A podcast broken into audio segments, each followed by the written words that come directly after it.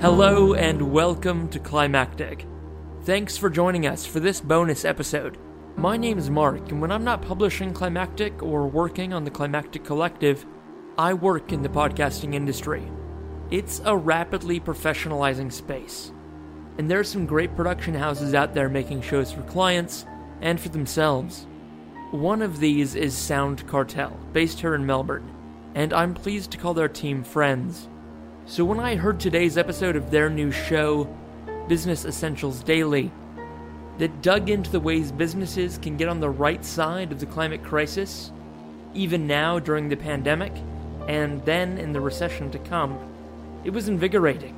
This was the type of engagement on climate in podcasts and media of all sorts I couldn't wait to see more of. So I reached out and asked if we could share it with you, our listeners. It's a great tie in to our next episode of Climactic, which is actually a recent episode of the long running BZE community radio show from think tank Beyond Zero Emissions. No points for guessing what they said, because you're about to hear it now. This short, sweet, and plain business English interview with Anna Skarbek, CEO of the think tank Climate Works, on how businesses taking action on climate change aren't just doing the right thing, they're doing the financially sound thing.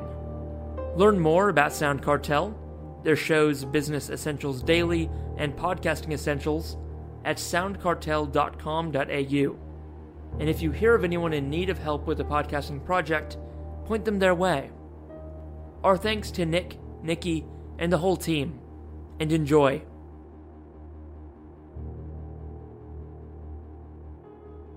Sound In the last six months, we've been forced to slow down across the world at almost exactly the same time.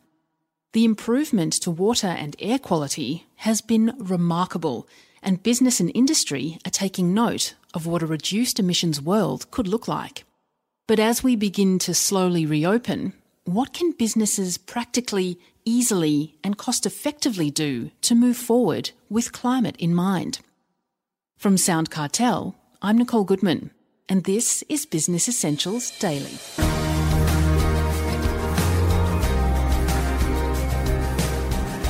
We've all seen the photos of the Himalayas pre COVID versus now, the clear blue waters of Venice, even the Sydney skyline cleared right up. As a respite from lockdown, people have also been exposed to nature in ways that shopping, running the kids around, and coffeeing in cafes have distracted us from in the past. However, the pandemic may have paused the creation of emissions, but it hasn't changed the underlying infrastructure and equipment that will create emissions as soon as it's turned back on. And so, the task ahead of us is exactly the same as before. Says Anna Skarbek, CEO of ClimateWorks Australia, a non profit think tank and advisory body helping bridge the gap between climate research and action. ClimateWorks provides guidance to government and business on how to implement plans for the ultimate goal of zero net emissions by 2050 and tracks their progress.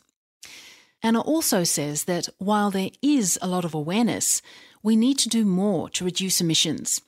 She explains that it's often hard for business and government to move from the if to the what to the how, and ClimateWorks helps identify pathways to get there. The good news is that the information and products are available, and as well as being good for the environment, these choices can be good for your business bottom line as well. But for some business owners at the moment, simply paying wages is challenge enough. So, I begin by asking Anna what practical steps companies can take as we start to reopen that can build on the gains that we've made but not send businesses broke. The most obvious way to start is energy savings. All of our research and many others shows that it's cost effective today to upgrade most of the buildings that we live and work in to even higher standards than the minimum building code requires, and that those upgrades pay for themselves in energy savings. The upgrades include very basic measures such as sealing the drafts, which everyone would appreciate in winter to make buildings less breezy, right through to upgrading, for example, heating of rooms and hot water to heat pumps, for example, that are more efficient than gas versions. Reverse cycle air conditioning and heating is also more efficient than older forms of heating. And there are now financing mechanisms that allow you to borrow the capital for that equipment and pay it off slowly with the energy savings so that you're actually cash neutral. So, no worse off, yet you've got the better equipment. And that's called an environmental upgrade agreement or better building finance. It's available now in a program through the municipal rates payments, and it's quite simple to access for small businesses. So, that's the way you can pay for the equipment. And the range of equipment is everything that I mentioned previously. It includes insulation, double glazing, ceiling fans, even are a good complement to heating and cooling that use far less energy and can maintain a room's temperature. And there's a lot of smart software now that can automate. For example, when your hot water could heat when your solar panels are on, that can automate that you can turn heating and cooling and lighting off even when you're not in the house or the building. There's terrific technologies in the built environment and they are cost effective today. It does mean you've got to be a bit proactive as a business owner to ask consultants or advisors or even your energy company for those solutions. And we haven't yet got in every area a one stop shop type service for that. So sometimes you do have to look around for it. But increasingly, there are some great websites, and the Better Building Finance one allows some links through to service providers who can offer that. So, the ultimate goal is zero net emissions by 2050, which about 73 countries have committed to, including Australia. Can you explain what zero net emissions by 2050 means and what does that look like for small to medium businesses? It's actually a game of maths, really. Zero net emissions is the only way that we can halt global warming. The temperature will continue to rise for as long as we create more emissions than can be absorbed every year. And since the Industrial Revolution, we've been doing that. And that has caused the warming of about one degree already, over one degree. So the race is on not just to slow down the rate of warming, but to stop it warming further. And so the 2050 estimate is a combination of the maths of how long do we think it would take to actually upgrade all of that equipment, but also to slow the rate of warming so that while we're over one and one degree now, we don't go over one and a half or two in the time that we're doing the upgrades. If we, in fact, don't act quickly, then the 2050 deadline moves forward because we will have been warming faster than that initial mass allowed for. They're interdependent on each other. The goal is zero net emissions. The date depends on how fast we make progress. So, what does it actually mean? We talk about four pillars of decarbonisation. How do you remove all the emissions from the economy? Energy efficiency is the first pillar. I talked about energy savings earlier.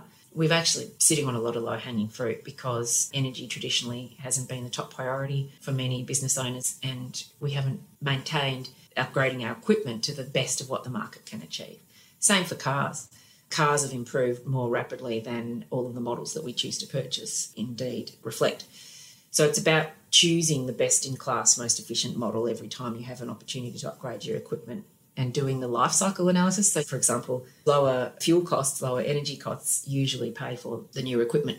Pillar two is clean sources of electricity, and for Australia, it's renewables. Renewables have come down in cost so fast that they have now leapfrogged the other sources of zero emissions electricity like nuclear or coal with carbon capture and storage. And it is now possible for all small businesses in Australia to purchase 100% renewables through their traditional energy retailer. All energy retailers offer that product already. It's a very simple online click or a telephone call to your energy provider. Of course, if you own the building that you're on, you can also put solar panels on your roof. The third pillar is then to electrify, to actually convert all your other uses of fuel to electricity wherever you can.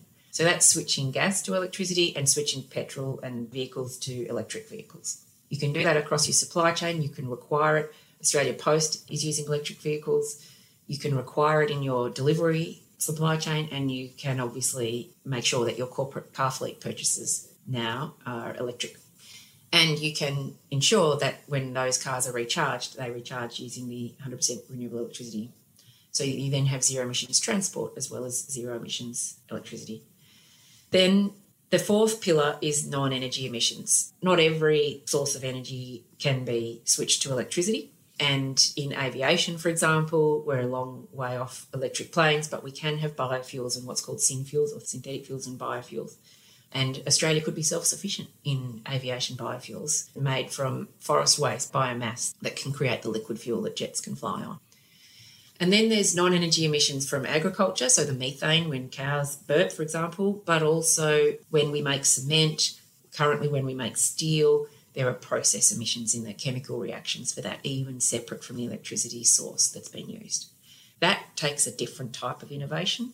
We're now seeing very encouraging signs that hydrogen can substitute coal in steel making. It can substitute LNG and ammonia for energy that is shipped to other countries. But for some operations, like making cement, it's about actually changing the materials that help reduce the emissions that are created by that chemical reaction. And then finally, it's about capturing the remainder. So, carbon capture and storage on industrial facilities where we can't otherwise avoid the creation of those emissions, and burying those emissions in old oil and gas wells, for example. With agriculture, actually, we can improve what we feed animals that means they will burp less, for example, in non scientific terms. It's called enteric fermentation management. And there are vaccines that can also help adjust the methane that livestock produce, even while we're still farming the same livestock. In addition to that, we can plant more trees on farm and use deeper rooted grasses to enhance the soil carbon that can capture carbon from the atmosphere through plant growth and help offset what remaining emissions the livestock create. So that's what it looks like at an overall path for Australia. And for businesses, the same thing applies across your supply chain. When you think about the four pillars, you think about the products and services that you create and that you purchase, and that the way you run your own operations. And you can apply the same four pillars across each of those steps to eliminate emissions in each step of the supply chain. With so much support out there for businesses, Anna, why aren't more clamouring to make these changes? And with that in mind, what are the risks then to not achieving the zero net emissions target? There are many. One of them is actually just natural human attention span. Business managers already have a day job, they're running their business. this wasn't their area of expertise. And everyone gets busy, and this goes for the supply chain providers as well if your gas heating breaks, you ring the tradie, they sell you what they sold you last time. It actually takes extra attention to embark on a transition. Even though the technologies are there, we're not there yet in them being in widespread mainstream use. And so, how do you boost the priority that businesses spend on this effort? We've had legislation in the past, there's pressure from shareholders, there's pressure from consumers. Often now, business leaders are under pressure from their own children to do the right thing by the planet. And there are increasingly new tools and websites that are available. So, the Australian Government runs a carbon neutral certification program called Climate Active. That's got a great list of consultants who you can pay to make your business carbon neutral. They'll measure all your emissions, they'll take your electricity bills, they'll understand how you make products and services, and they'll advise you on how you can eliminate emissions. So, you can outsource this. And there is now a professional service industry that provides this service. So, really, the only barrier is paying attention to it. There are other barriers like having the upfront funds to make the investment, even though they pay for themselves over time. So, I mentioned in buildings, there's a mechanism for that. In cars, that's not always the case. For corporate fleets, it can be. In mortgages, there's now a green mortgage product. So, if you look, you can find a solution. But at the moment, it, it does take that proactive approach. And we would hope that momentum would build so that it's much more widespread I think increasingly we'll see also more mandatory steps where governments, both federal but also state and local, will make it a requirement of doing business in the future. That was ClimateWorks CEO Anna Skarbek. For links to the Better Building Finance website and other sites with more information on energy saving technologies for your business, check out the show notes from this episode.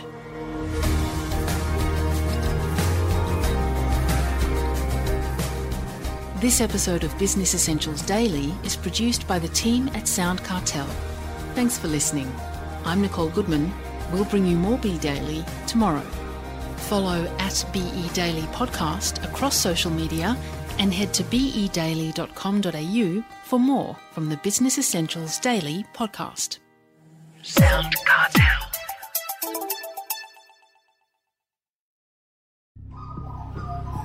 The Climactic Collective. This show is produced by Hear Media, a boutique audio agency in Naarm, Melbourne. To learn more and get in touch, head to hearmedia.studio. That's H E R E media.studio.